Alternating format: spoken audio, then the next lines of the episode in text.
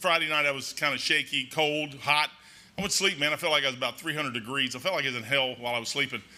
Uh, but I didn't I didn't feel bad when I woke up. And then the next day I sweated a little bit. But uh, Beth was feeling achy and stuff all over. Then Howie calls and says he was achy, and, and uh, he tested uh, positive. And I thought, well, hey, that's all I need to do is bring it in here. Then to come to find out some other people had it too. And uh, it's like one of those things you need to just stop it. Let it. If it's a real quick thing going through, let it go through. And take your Bibles, go to Genesis. So uh, uh, Dave, y'all, y'all know about Dave. Brother Dave Roberts passed away. Uh, and he, the funeral is going to be over Cornerstone uh, Thursday. two to four is the visitation services right after that, I believe, correct? And then they're going to bury him on Friday. Now, I'm not sure. I, you, you get the stuff on the burial?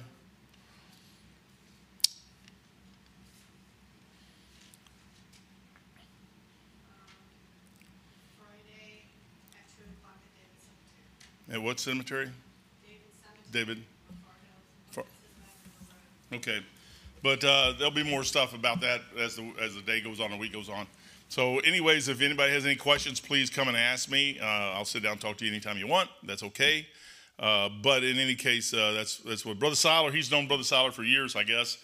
And uh, he want he said he wanted Brother Siler to do his funeral. I'm like, that's good with me. Uh, you don't have to worry about. I mean, when you're dead, you're gone. That's one thing you got to realize. If you're saved, you're not here anymore. You're gone. So uh, I like I, just, I like the thought of knowing that I'm I'm saved, on my way to heaven, uh, that nobody can touch that thing. And really, I don't care what you do with my body after I'm gone. Uh, you can throw it in a ditch for all I care. Uh, I mean, really, the Lord's going to put the thing back together when He comes back. Take your Bibles again. Go to uh, Genesis twenty, chapter twenty. Abraham is finishing up his uh, conversation with Abimelech. And uh, it's really amazing how he's doing what he's doing, uh, but he continues on. Uh, let me see if I'm in the right place.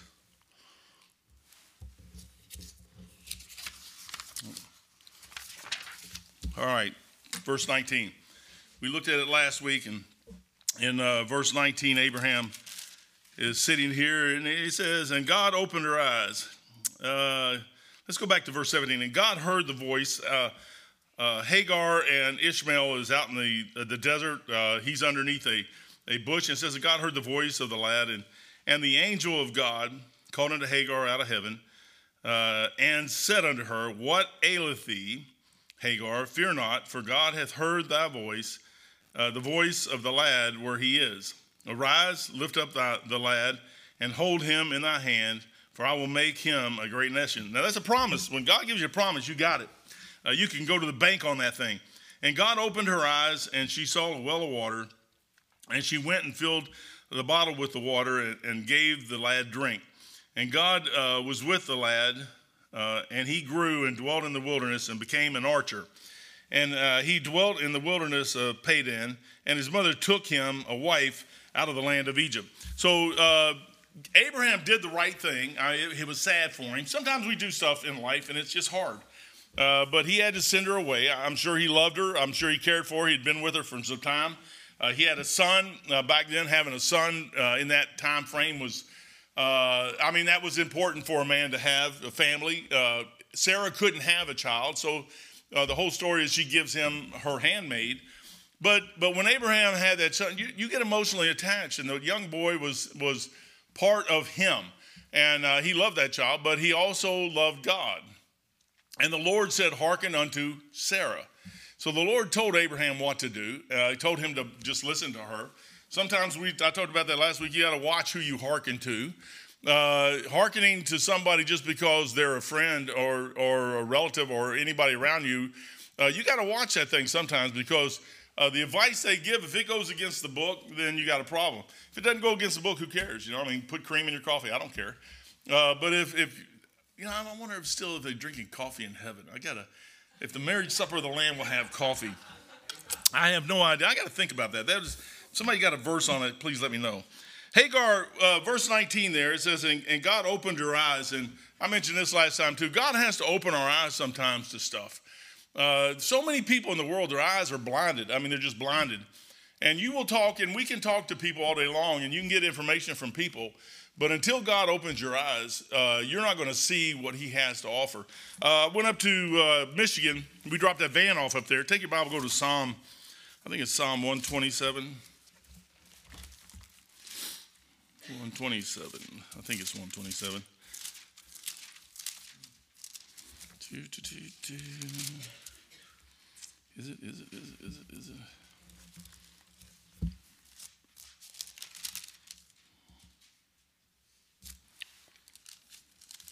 Maybe it's Psalm twenty-seven. Maybe it's in the Bible somewhere. The guy preached on it up there, Brother Wheeler did. I thought it was one twenty-seven, but it might be two, two, two, twenty-four. Yeah, twenty-seven. And I mean, you start reading down through there. It's a great psalm. In verse four, it says, one thing have I desired, uh, desired of the Lord, that will I seek after. It's something you have to seek after. You have to, you know, unless the Lord opens your eyes, you can't see it. twenty-seven, Psalm twenty-seven, verse four. Are we there? Psalm, you looking at me? Okay, that's good, because she's looking at me funny. I'm thinking, okay, maybe I'm in the wrong place, but it keeps saying twenty-seven. Uh, but you almost had me, see, that shows you right there. I was listening to her, and she almost had me con- convinced that I was in the wrong place, even though I'm looking at the right place. One thing have I desired of the Lord, that will I seek after, that I may dwell in the house of the Lord all the days of my life, to behold the beauty of the Lord and to inquire in his temple. And uh, as he's reading that, that's probably my favorite verse. Uh, really, I, honestly, I've got some verses in the Bible that I just love. Uh, this one was one of them. Uh, I told the Lord a long time ago, all I ever desired, really, I just want to be uh, in his, with him, serving him. And uh, he's allowed me to do that and run around this little church and, and do stuff that I, I just couldn't believe he ever did that. It's amazing. Uh, verse eight, he says, when thou uh, saidst, seek my face, my heart said unto thee, thy face, Lord, will I seek. Then go to verse thirteen. He goes, I had fainted unless I had believed to see the goodness of the Lord in the land of the living. Brother, I'm telling you what, I don't know about you, but we're in a land today that is crazy. It is just whacked out completely. I was telling Beth on the way over here, one hundred years ago, everything stayed the same forever. So old people was never really uh, appalled at much of anything because everything stayed about the same. There's a little bit of change, just a little. Now, now it's changing so fast that I got saved in nineteen eighty, and it's changing so fast almost minutely, yearly by me, I can't hardly even keep up with what's going on. I mean, it is insane. And you sit there and say what it is. It's, well, unless I, I had fainted unless I believed. I still believe to see the goodness of the Lord in the land of the living. I still think he can do some good stuff. But you know what that is? That's him opening your eyes to some things that you can see it. The trust has to be in him. And brethren, everything that you're going to go through, when you go through, I don't care what part of your Bible you go through, what you're getting is faith. You got to get to the place where you're trusting him. Because he, he, could, uh, he could allow some things to happen in our lives that that you may or may not agree with. There's things he's done to me in my life I just did not agree with. Uh, he goes on, he says, wait upon, wait on the Lord, verse fourteen. Be of good courage. Man, I tell you what, you just beat me up, smash me down, do everything else, and you tell me to wait on you. But I want to get out of this thing right now. I don't care. Oh, I was, boat, boat, boat span. Don't ever go boating. Somewhere overseas, I forget where it was. A bunch of people got in this little harbor, uh, this rocky cliff and stuff. And I seen the video clip. It was terrible. This whole rock face, I mean, from the, oh, the water line all the way up, it looked like it's probably eighty, ninety feet of rock. Just sheared off and timbered like a tree. There was two boats. I'm, I shouldn't be laughing. There's two boats that just smashed in things all over the place. And they said seven people just died right there. Boom. You know what I know? It's appointed a man wants to die. And you never know. You're out there just having a good old time in a, in a, in a harbor. And there's all kinds of other boats watching that thing. And I'm like, Lord, what's the chances of that rock falling at the moment two boats are down there in that, in that, that thing's been there for thousands and thousands of years. And then all of a sudden two boats getting away. You know, when the Lord says it's your time, it's your time. And I don't care where you're at. Something's going to fall on you and squish you. My mom's always worried about leaving the house. If I leave the house, I could get COVID. I'm like, an airplane can fall out. I, I was joking, but that's true. An airplane can fall out of the sky and squish you. But it says right here, wait on the Lord. You got to get to the place where you wait on him. What you're going to see through Abraham here and Isaac and Jacob and all the rest of them is they learned how to wait. Wait on the Lord, be of good courage, and he shall strengthen thine heart. Wait, I say, on the Lord. What's wrong with most people today is we never learn how to wait. We don't know how to be patient. I mean, patience, an old person, I'm learning that myself. Old people, we're starting to get patient. We start learning patience. And you just got to wait. You just got to wait. There's just, you can't force stuff. Uh, when you force it, you usually break it. Uh, Hagar is sitting here, and Abraham is, is, he didn't wait, and now he's got this problem, and he's got to deal with it. And it says, God opened her eyes, and she saw the well water. Sitting right there. You know, the solution to our problems about nine times out of ten is like right in front of us. Except we can't see it. We just refuse to see it because we let the weight of this world. When you get your eyes off of him, what will happen is the world will start coming in. I mentioned that a few minutes ago about the world changing so fast. There is about ten thousand things that you can have your mind on right now. In this room with just these few people, ten thousand things, probably one hundred thousand things you can have your mind on.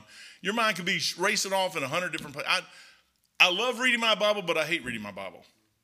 I'm sitting there reading my Bible, and my mind starts going, bling, out there. I'm like, whoa, where did that come from? Yeah. And then I'm back here, I put my finger there, and I said, and my mind goes out that way. I'm like, what is it doing? Uh, you know, you would think that you could be able to control the thing. I'm going to control it. I'm going to control it. And uh, it's over there somewhere. And then somebody needs something, and I'm sitting here reading. And, I, and then I'm like, oh, I need to do this and do this to help. I'm like, wait a minute. Why can't I just stop and think about this? Because the world has thrown so much stuff in our heads that we can't stop. Uh, brother, it's a, it's a danger. We're we're in a dangerous place. Uh, it's it's almost like they're just constantly throwing this stuff at us, so that we get our minds off of God. Somebody doesn't want you to think about the Lord. And God opened her eyes, and she saw the well of water, and she went and filled her bottle with water and gave the lad to drink. Hundred feet away, hundred feet away. Uh, your solution, the Lord is always there. Be not deceived, God is not mocked. For whatsoever man soweth, that shall he also reap. But if you sow the right thing, you're going to reap the reap the right thing. And usually when Lord, Lord puts you through something, the, the if he has to bring a raven with water and, and a piece of meat to feed you under a juniper tree or by a well, he'll do that. He'll do whatever he has to do to, to meet your needs. The, the key is, is are we going to wait? He'll always work it out. The Lord opened her eyes. Uh, John fourteen ten, I read that. And uh, fourteen, how many people die and go to hell because they do not let God open their eyes? I mean, they just refuse to believe what God said. There's two options on this planet, evolution or God. Uh, I do believe there's some, some validity to global warming. I believe that. Uh, how much? I don't know. I just can't believe that if you look at a picture of the earth at nighttime and you see the amount of lights on this planet all the way around and what, how much power it takes to produce that power to make them lights work. And there's cars flowing all over this planet. Uh, I've watched a documentary on uh, uh, Australia and, and twenty, I didn't know this, two thousand nineteen, that's just a couple years ago. twenty nineteen, twenty-one percent of Australia burned up. Caught on fire. I thought California had fire problem. Australia looked red. I mean, it's just burning up. Smoke all the, people were dying from smoke inhalation in cities. You say, what is that? Well, they're down here on the bottom somewhere, and we're up here having a really great time, and, and we're using up all the gas and oil and everything else, and it's getting hotter and hotter and hotter down there. Well, Australia's close to hell anyway, so it's, it's I'm joking, joking. They had a they had a, uh, uh, a tropical rainforest in Australia that they said would never burn because it was wet all the time. It's like over in uh, the Amazon. The thing dried out and it's gone. It burned up. And you say, what is it? Something's going on on the planet. Whether the earth is moving uh, in, a, in a cycle or whatever it's doing, something's happening that the Lord knows all about, and nothing's going to slide by him. But you got two options. It's either God or evolution. I just choose to believe God. It's harder for me to believe evolution than not to believe evolution. So many, many, many, many years ago, about forty-two of them, I just said I'm going to trust God for everything. And what you do is you start in a path down the road. I had a, another strange car sitting down in the parking lot. When was that? Friday? Maybe Friday or Thursday. I look down at my phone and I get this international code sixty-two, and it's it's the Philippines. I'm like, who in the world would call me from the Philippines? So me, because I just inquiring minds want to know. I'm, hello, and uh, a young boy in the Philippines who does not know whether he's saved or lost, uh, asking me about salvation. And I'm sitting there going, I'll go through a bunch of stuff, spend about thirty minutes with him, and, and I realize I'm really not getting anywhere with him. He just, For whatever it is, he just doesn't, he can't grasp. The, it's because he has no light. And so I get up there to this meeting in, in um, uh, Detroit up at Brother Reagan's church, and Brother Mike Wheeler's up there. And I was sitting there talking. I said, "Brother, I got the weirdest phone call today." He goes, "You did?" I said, "Yeah." I said, "It's from, from the Philippines, area code six, or uh, he said, "Block it." I'm like, "Block it?" I said, "Why would I block it?" He goes, "Because I get the call too." He says, "Young guy who doesn't believe that he's saved." I said, "That's him." And I'm sitting there going, he's called Doctor Walker. He's called Doctor Peacock. He's called Doctor Uh, Wheeler. He called me. I don't know why he called me in that crew, but that's okay. Uh, and I'm sitting there going, okay, I'm done. I'll block him. Because the, he, he just kept going in circles. And I started thinking, I said, Lord, what is that? That's because he has no light. Something he's missing the light. that, And only God can give you that. Only the Lord can give you that light. And I was sitting there thanking God. I said, Lord, thank you for opening my eyes to some things in life. You know what Hagar did? She thanked God for opening her eyes to the water. Verse twenty. And God was with the lad. You can bet when he told Abraham, I'm going to take care of him, I will. And he grew and dwelt in the wilderness and became an archer, like Nimrod. And, and he dwelt uh, in the wilderness of Paran, and his mother took him a wife out of the land of Egypt. She went back to the way she was. She went back to her, her roots and found a wife for her, husband, for her son. Uh, most people always, when it gets faced with something like this, will go back to their roots. They'll go back to the something. Uh, she had a she had everything that she could. I like Ruth. Ruth and Naomi is probably the greatest story in the Bible that I like. I like Rahab the harlot too. I like her. She's pretty cool too. I mean, she's sitting here. Rahab is in Jericho, and she looks out, and here's this big army. Two guys coming, and she knows the army's coming. She knows it's all over. It's toast. We're gonna. She didn't just leave Jericho and go somewhere else to hide. She said, "No, I'm gonna face this thing face up. God's right." The Lord is right, and I need to get on the right side. And those two guys come in. Now, what's the chances of out of the city that side that they end up in Rahab the harlot's place? I mean, really, you got to stop thinking. You know, the Lord did. He directed those two guys right to Rahab the harlot. Why? Because he knew that Rahab wanted light. And he said, I'm going to give Rahab some light and see what she does with it. And he already knew what she was going to do. She hid the two guys, sent them out the right way, and hung the red string out the wall, and the rest of it's the, the walls all fall down, and Rahab's little house is up on the third floor still standing with all of her people in it. And, and she gets through it, and she ends up marrying somebody that begat, become, begats Boaz, and Boaz begats Jesse, and Jesse begats David, and the rest of it's history. You say, what is that? That's somebody who's got some light and then reacted to the light they got. That young man, when I was talking to him in the Philippines, I'm like, what? I said, Lord, I said, that could have been me. I didn't even know who to direct him to in the Philippines to get light, whether he would even take it or not. You know, some people will take light and some just won't. And that's that's what the saddest part in the world. You say, well, why aren't churches full today? Because they just don't want the light. There's so much stuff out there to pull us away that when it really comes down to it is, do I want to stop this and this and this to do that? And it's usually the that is the church or doing what God wants. And it's like, well, I'll get to it later. And sometimes we just never get later. She turned it back over. She turned him back to her race. Naomi. Naomi and Ruth. Ruth is down in Moab. She's right there where, where she was from. She didn't even have to go too far. She just went right back to her daddy's house. And she chose to go with a woman that she had no idea what the outcome was going to be. But she apparently had saw enough in Naomi to say, this woman has something I don't have. You know what God did? He opened her eyes and gave her some light. And he goes, here's it. You know why you need to be a good Christian testimony? Because it could be somebody actually looking at you, looking for a way in. I like going to jails, man. Them guys are crazy, man. They're just about as crazy as you can get. And and that you all see very little fruit ever develop out of that that you think. I mean, they could get out and go do something good. In most churches, you see very little fruit. It's just hard. It's hard to, to recover from that. It takes years sometimes to do that. And most of us just aren't patient enough to wait for that fruit to, to grow. But it, it's tough. But you go in there, man, and, I mean, you know what those guys, they want truth. They know what a lie is. If you give them truth, they'll sit down and talk to you. And if you'll talk to them like they're humans, and you, you'll get them, they'll take the truth. Uh, whether it ever changes them, I don't know. That's, a, that's another story altogether. Genesis twenty-five. Go to Genesis twenty-five real quick. One page over, or chapter over, a couple chapters over maybe. You would think that Ishmael just disappears off the scene, but he really doesn't. Verse nine, when Abraham died, uh, verse eight, then Abraham gave up the ghost and died in a good old age, uh, an old man, full of years, and was gathered to his people. And his son Isaac uh, and Ishmael buried him in the cave of Machpelah. So Ishmael still had part of Abraham's life. Uh, he, Abraham never, ever, he just, he moved him off to somewhere else, and, and Isaac was the focal point. Uh, verse twenty-two, back to Genesis twenty-one twenty-two. twenty-one twenty. And it says, and it came to pass at that time that, uh, yeah, look, that's it.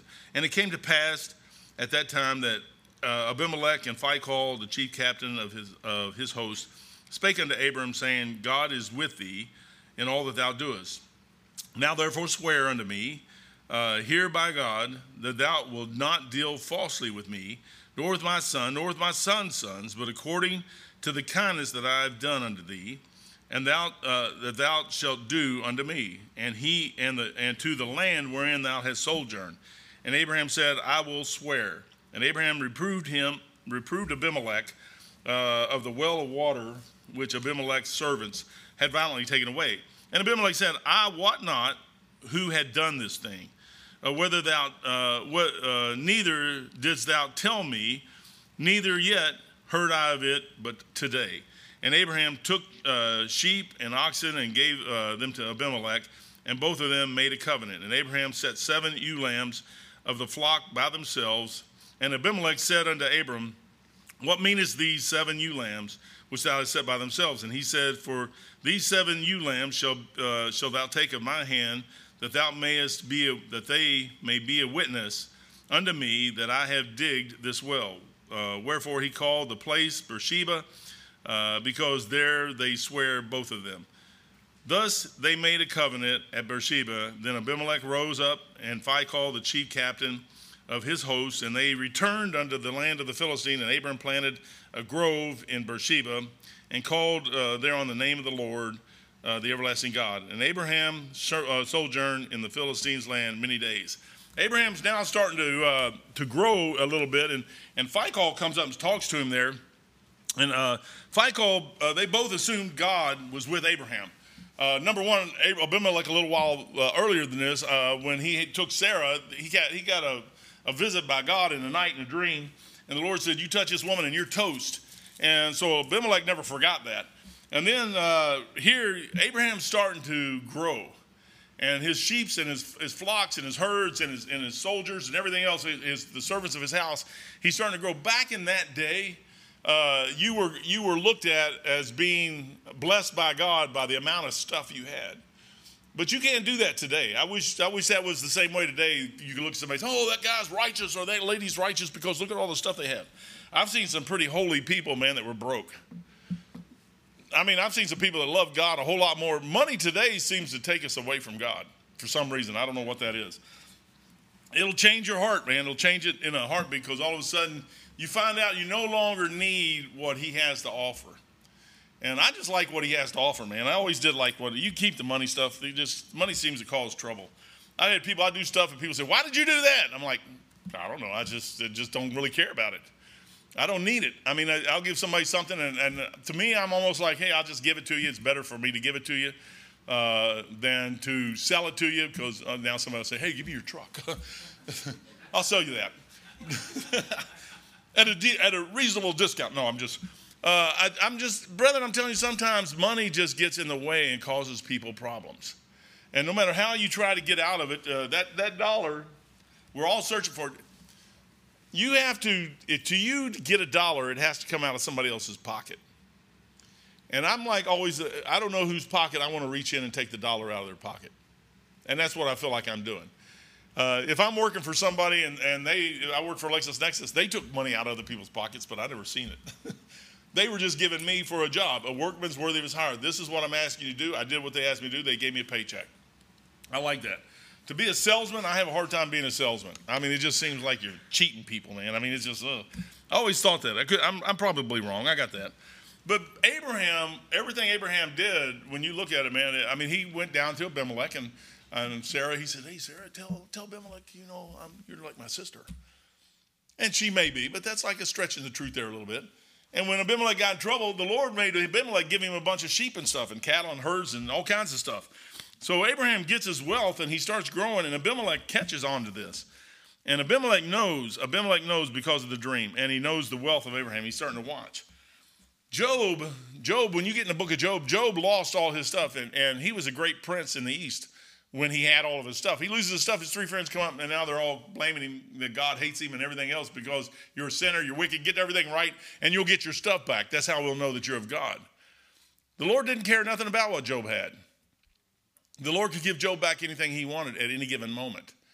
Uh, my, oh, man, there's so much stuff when it comes to that. Job, Job sit there and had to learn some stuff. He had to go through some stuff. Uh, I'll get into the next chapter just a touch probably, but he had to go through some, I mean some, there's no hard, no way anybody could even think. And, you know, you have all the wealth of the, you're the richest man in the East probably, and you lose everything in a day or two. And then you're, you have ten kids and you lose your entire kids. And, and that right there is your, the substance you have in your family you have is, is what makes you a, Uh, a wealthy man or a rich man in the eyes of everybody out there, and he loses everything in a couple days. And then he has to sit there, and his three friends come up and just dog him out and dog him out and dog him out. He had everything. Now he has nothing, and the Lord just lets him do that. For, for thirty-eight chapters, just leaves him in that position. And then at the end of thirty-eight chapters, he comes out and starts talking to him, and by the time forty-two runs around, him and Job are like that again. The Lord was always like that with Job. It just took Job some time to realize that the Lord was always like that with him. You know, the hardest thing we'll ever get in our lives to learn is that God is always like that with us. We have to learn that. He's already doing it, but you don't know it. You say, well, why would God do what he does to us? So we will learn it. And that somewhere down the road, that thing's going to play into your life. It always will. Uh, so Job was, a, I like this. it's a, it's a, Doctor Roman said this, it is the most natural thing in the world for the flesh to presume that since all is rosy, all the bills are paid, the body is healthy, money's in the bank, and no one is mad at you, then God is surely blessing. You know how many Christians I've heard say that? Oh, everything's good. I'll tell you what, wait till the whole bottom falls out and see how they act then, man. I mean, it's totally different. He goes on and says this, by the same token, it is the most natural thing in the world to suppose that when one is sick, lonely, depressed. You ever been depressed? I mean, depression, man, is rampant in our country today. Everybody's depressed. If you're not depressed, talk to me for a little while. I'll get you depressed. Uh, sick, uh, one is sick, lonely, depressed, bankrupt, or persecuted, that God is against him. That's not necessarily true. I've had people against me a lot of times, man, and, and uh, they hate me. I've never had to be, I never was bankrupt, but close. Uh, I hate money. If it wasn't for Beth, I'd, I'd probably be bankrupt. Uh, she takes care of all my money. She pulls out her hair and she turns gray. I don't have to worry about all that stuff. She comes up and just tells me she needs money, and I go figure out how to get money. It's the Lord always provides, man. It's just an amazing thing. But that God is against us, and that's what they look at Job in the Old Testament. So Abraham, when they looked at, when Abimelech looked at Abraham and seen all of his wealth, he realized, hey, man, this guy, this guy's got something that uh, that we need. He, Abimelech went to Abraham.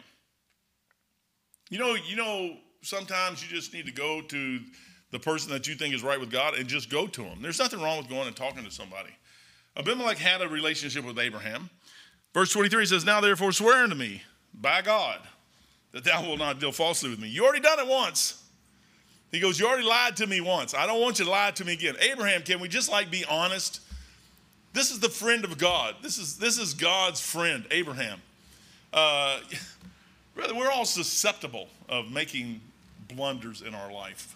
I don't know about you, but every single one of us blunder at some time. If you haven't blundered, I, I use blunder instead of saying wicked sin and, and all the, the failures that we do. But, I mean, we just blunder. We make mistakes. There's nothing you can, I mean, you could do it. God would prefer that we wouldn't, but we still do it. Uh, Abimelech, him and him and him, he goes, Abimelech says for him, he goes, uh, that thou wilt not deal falsely with me, nor my son, nor with my son. I mean, we're going to take this thing out two or three generations. Abraham, I want you, because he knew when Abraham said something, it was going to be true. If you could get him to say exactly what, he, I mean, it's like, Abimelech must have been a lawyer. He said, I'm going to get you to say exactly this so I know that I can trust you. And shall, uh, he goes, uh, but according to the kindness that I have done unto thee. Well, you know what the kindness was? When he lied to him, he said, here's your wife, here's all this, go and dwell, sojourn in the land anywhere you want. He said, I showed you that. He goes, I gave you kindness a while back. He goes, now I'm just asking you to return that kindness back. Uh, Phicol, the kindness which uh, Abimelech mentions here, was allowing Abraham to settle anywhere in the land he wishes. Genesis twenty fifteen, back just a couple pages. Abimelech and Phicol see that it would pay to have Abraham as an ally, and it would. He knew that Abraham and some of his buddies went over there and took out all the kings that went against Sodom and Gomorrah. And in that day, it's so hard for us to understand that you, you think out in the middle of the night, you go out there and you're up on the side of a mountain, and, and if the moon isn't out and there's a couple stars are out, if it's cloudy, it's dark. There's bands of people running around all over the place, robbing everybody left and right. Uh, and you read Genesis all the way through there, you find out that they, they go and kill everybody, take their land, live there, and then somebody else comes in and kills them, and they take that land. It's just killing constantly, uh, going back and forth. And wealth is constantly moving back and forth, and that's where Abraham's at. Phicol knows that. Uh, Abimelech knows that. And the better that, more people you have to fight, uh, the better off you are. The only problem with that is if God's not on the side, if God comes in, Uh, Balaam, any one of the ones you want to look at, when the children of Israel starts coming into the land uh, for that final time uh, after they come out of the land of Egypt and they're out in the wilderness forty years, God starts taking out nation after nation after nation to set his people up. You're not going to win when it comes to God. But Phicol knows that Abraham's in a position. Abraham uh, with, a, uh, with Abimelech, if he's confederate with that, he's also going to have uh, Aner, Eshcol, and Mamre on his side too, plus Abraham. Uh, that, and that's a pretty good army. That he figures this is going to work for us. Verse twenty-six, it says, or twenty-five, and Abraham reproved Abimelech because of the well of water, and Abimelech's servant that Abimelech's servants had violently taken away. Abimelech's servants actually did take the well away, but Abimelech didn't know. Sometimes the master or the owner of the servants or the owner of the company or the owner, you know, have you ever got mad at somebody and you don't even know if they knew what you were talking about? Wouldn't you think that sometimes you would wait and find out if they actually know what you're talking about before you get mad at them? If they do know it, then get mad at them. But Abimelech is sitting here and he goes, huh? He goes, what are you talking about? And Abimelech says, I wot not what, what had done, uh, who had done this thing. Neither didst thou tell me, neither yet heard I of it, but today. I like Abimelech's answer. He goes, I wot not uh, who done these things. You say my servants did, I didn't know. Give me time to check that thing out. I'll go check it out. He goes, neither did thou tell me. Why didn't you come and tell me that there was a problem? I'm here telling you there's a problem. I'm here telling you that, hey, I want, I want peace between us, and I want you to swear on that, and we're going to swear on that. I'm here face to face with you. The best thing you can ever do if you got a problem with somebody is go face to face with them. Amen. You know what you'll do? Find out. I remember Brother Donovan, one of the funniest times, well, it was probably the worst time in my life in Bible school. I go in his office, and I'm mad as a hornet, man, and I'm sitting there telling, I said, brother, you'll probably kick me out of school right now in a few minutes. I said, I already know you're going to kick me out. I said, I'm okay with that. I said, but this, this, this, this, and he busts out laughing, man, rolling back. I can still see him rolling back in his chair laughing at me, and that made it even worse. And I'm sitting there going, why are you laughing at me? He goes, because you misunderstood. My question is, is why in the world did I even go in there first, even upset? Why didn't I go in and ask him and say, hey, Brother Donald, I don't understand this? Instead, I'm in there all mad. And I sit there for two weeks with this thing on my shoulder, making me mad, maybe two or three, mad at something that didn't even exist. You know, a lot of people get mad and the other person don't even know you're mad. Abraham is sitting here. That's Bible. That's Bible principles right there. Abraham is sitting there mad at this guy because he has to go out and dig a well. At the first well he dug that Abimelech's servants took, he should have went right to Abimelech and said, look, what's up with this? You told me I could go anywhere in the land. I go here in the land, I dig a well, and your guys come and take it. Abimelech would have probably solved the problem right then and there. It's over. Christians, we have problems in our lives where we fight, and there's really no reason to fight. I mean, there's just none, none whatsoever. Uh, there's always a way to solve the problem if you'll let the problem get solved. Abraham, Abraham deals with the thing, and, and they work with it, and Abimelech, you know, they get the thing right. And verse twenty-seven says, and Abraham took sheep and oxen and gave them unto Abimelech. And both of them made a covenant. And Abraham set seven ewe lambs of the flock by themselves. Number seven, uh, God created the heaven and the earth in six days. On the seventh day, he rested. It's always a number of completion. Here, the deal is done right here. It's finished. Uh, those seven lambs that he were giving all through the Bible, it's a number of completion. It's always going to be. Uh, Balaam has had him set up seven altar, altars up on top of the mountain. And uh, Balak set the seven altars up, gave him seven oxen, and he sacrificed those things. The Lord answered. The Lord's going to give you an answer when it's finished, when you finish what you're supposed to do. Abraham is saying, okay, it's finished. This, this well at Beersheba is done. I'm finished with it.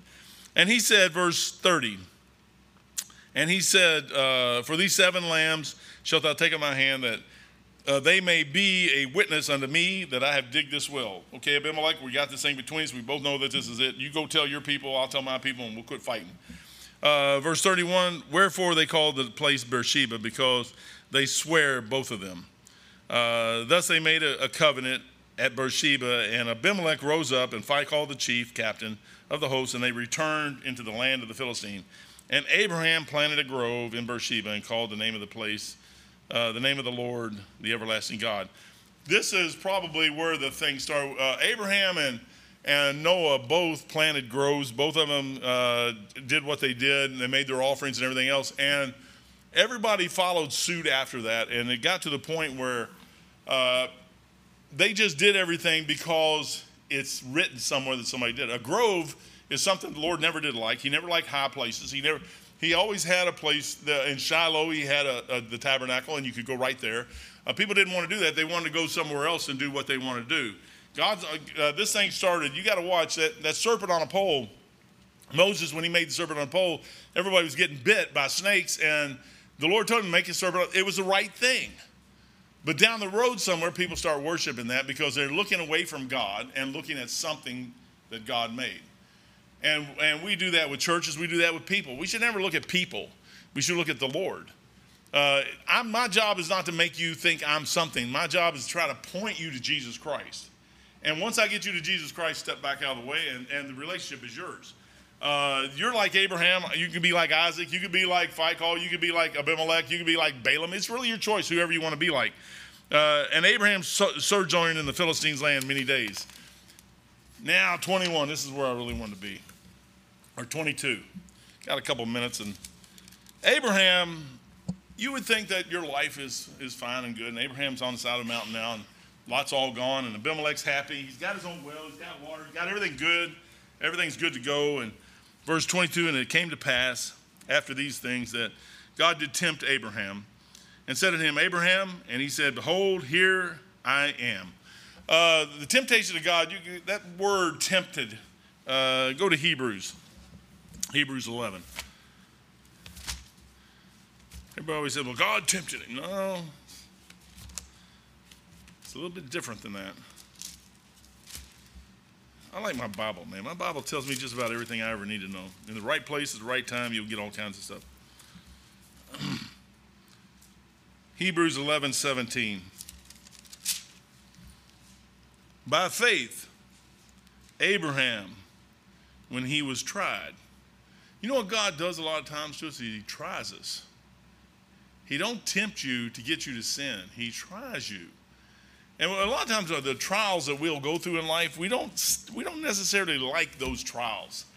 Uh, they, they have to happen. They have to happen uh, because it makes you stronger. No matter what you do, you go through that trial. Uh, life, life. Uh, Miss Louise is going to have to go through some changes in her life now. Uh, Brother Dave is gone. She's going to have to go through some changes. Uh, those are trials. Uh, there's, there's parts that happen in people's lives that you just can't get away from, no matter what it is. Uh, you get a ticket. Uh, you get all mad. Well, maybe the trial is just learn how to drive the speed limit, you know, and don't veer off into the other lane. Well, I did this. Don't do that. Uh, the, the trials in your life is to draw you always closer. And the Lord sometimes, if I look back in my life for forty-two years, he's just thrown trial after trial after trial after trial after trial in my life. And I don't think I liked all of them, but they were there. And what I realized from this perspective, looking backwards, is I can see that every time he put one in my life, I may not have known at the moment how to deal with that, but now that I'm out here, I can see exactly where his hand was in that, and I can watch him go through the thing and to get me to where I'm at today. Uh, he trained David. David was a shepherd out in the middle of the field, and one of the trials for him was he brought up a, a lion and a bear, and they took some sheep. Are you going to protect the sheep? Or are you just going to let him eat them? Well, if I was there, I'd probably let him eat him. I mean, to me, it's just a sheep. Dad, I'm, that stinking lion came out and got another sheep today. Uh, David, no. David went and took the sheep out, took the lion out, and then he took the bear out. And you say, what was it? Well, it was a, it was a thing to make David get ready for something that was a little further down the road, and the guy's name was Goliath. And, he was not, and Goliath was something that was going to be even greater than that. He's got a kingdom he's going to have to take. Uh, and then he's got a whole life. And then he's going to have Absalom come up. I mean, his, his son comes up and tries to take over. And after his son fails, his other son tries to take over. No matter how you look at it, trials are going to be there. You can't get away from them. To be strong, uh, prosperous, and content, trials and tribulations must come. They just got to come. You can't get rid of them. Uh, I would like to say that oh, everybody's life is going to be rosy. I mean, woohoo, it's going to be like, great, I'm going to wake up today, and I had I started today with one hundred dollars. I'm going to end it with one thousand dollars. Tomorrow I'm going to wake up. You ever taken a penny? Have you? I, I thought they were crazy at first, but I took a penny one time. And I, I didn't take a penny. I didn't have that kind of pennies. But I took uh, a piece of paper, and I wrote down thirty days, and I took a penny, and I doubled it every day. Because somebody said, oh, if you double a penny every day for thirty days, uh, you'll get a million dollars. I thought, you're crazy. And I actually sat down and did that. And sure enough, you'll get over a million bucks. And I'm sitting there, it's not, it's not day one. It's not day twenty-five.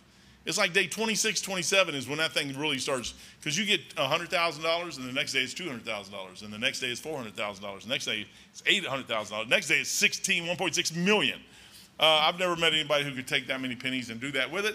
But if you did it, ever decided to do it, you would have a lot of pennies and a whole bunch of money at the same time. But when you sit there looking at life, life, if you, if you could do that, uh, then you would be a happy person. But life isn't always that way. Sometimes you're broke. Sometimes you get a flat tire. Sometimes your car falls apart. Sometimes your car falls apart in the middle of the road.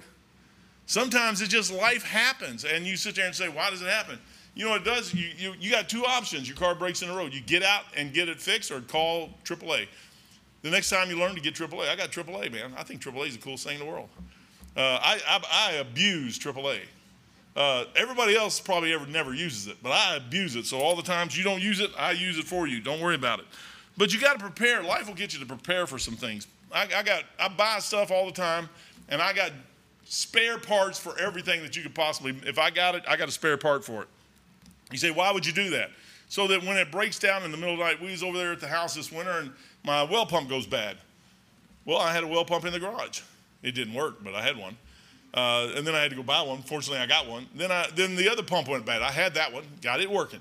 You say, why do you have these spare parts? Because in the middle of the night, when something goes wrong, you can fix it. Brother, I'm telling you what, this is the craziest world you'll ever live in, but you're going to be tried. You're going to be tried. You know what? You come through the tribulation, the trials and tribulation. You learn how to deal through that thing and live and move on to the next thing. God's never done with us. There will be heartache in this life. Guaranteed. Can't get away from it. Abraham had been afraid of God's test. Here, God's going to test him on his son. I don't know if I could even imagine uh, that happening in my life, that he would come up and say, hey, Mike, take your son. First of all, it would have to be a place where it would be legal to do. And, and in his case, in his time frame, it would be legal to do. I would go to jail if I even talked about that. So uh, I can't even say we could do that. But if God came up and asked you to do something, would you do it? If it was something that you could do that he said you could do and that he was going to make you, it's a, it, it becomes a choice now on your part, not on his. He knows what he's already going to do to Abraham. He already knows that. You ever thought about the story of jo- Joseph? I'll, I'll stop with this illustration right here. Joseph, you ever think about Joseph? He's down in the, the pits of despair in, in the castle in Egypt. He's all the way down in the dungeon, man. You know, one second before he got out of that dungeon, he had no idea he was going to get out of that dungeon. One second before that, those two captains, those guards come down to get him, he had no idea those guards were going to come down and get him. The other guard done forgot him. He's been down there for a couple years after that. He done forgot all about it. You know what Joseph was doing? He was down there whistling Amazing Grace, how great the, how great the sound that saved a wretch like me. I once was lost and now I'm found. Uh, the old rugged cross. He's singing the old rugged cross. He's singing a hymn down. He's probably got the great hymns of faith down there, man. I have no idea. But he's sitting down there working, and here comes the jailer. He said, hey, Joseph, there's a couple guards here. He goes, what'd I do now? He goes, no, no, no, you didn't do nothing. Pharaoh wants to see you. For what? You know what? Joseph is getting ready to be made second in the kingdom. He had no idea of it. He had no clue. But my father does. He knows everything. All he's saying is, hey, will you do? The trial is, the, the, the, the glory is for his glory. You know what Joseph got to do? Give God the glory through the nation. He saved the world because of what he did. And he let God use him to do that. Sometimes what God did, you know, Joseph wouldn't have been worth, he's, Joseph would have been worth nothing if, if he come out of that pit over there. He already got his brothers mad at him, and his brothers wanted to kill him. he's not ready yet. He's not in the cooker long enough. He's got to be cooked some more. So he goes out of Potiphar's house. Guess what? Out of Potiphar's house, he wasn't ready to be second to Pharaoh. So now you got to go all the way down to the dungeon. Let's get you down to the dungeon. Joseph didn't understand any of that. Man, my dad loved me. I had a coat of many colors, and my brothers hate me. Potiphar hates me now. I didn't do nothing wrong. But the arrogancy in Joseph's life had to be worked out. Just like the arrogancy, the problem that Job had, righteousness had to be worked out. You know what trials do? It works that stuff out. And when you accept the trial and you go through it and say, okay, I don't understand this thing, you'll come out on the other side with a smile on your face, which is good. I'll get into that next week. Father, thank you for your many blessings. Thank you for letting us come to church this morning. Thank you for those that came out.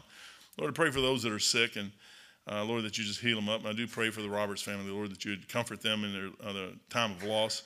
Lord, they, it was an expected loss. They knew that uh, Brother Dave was going to go.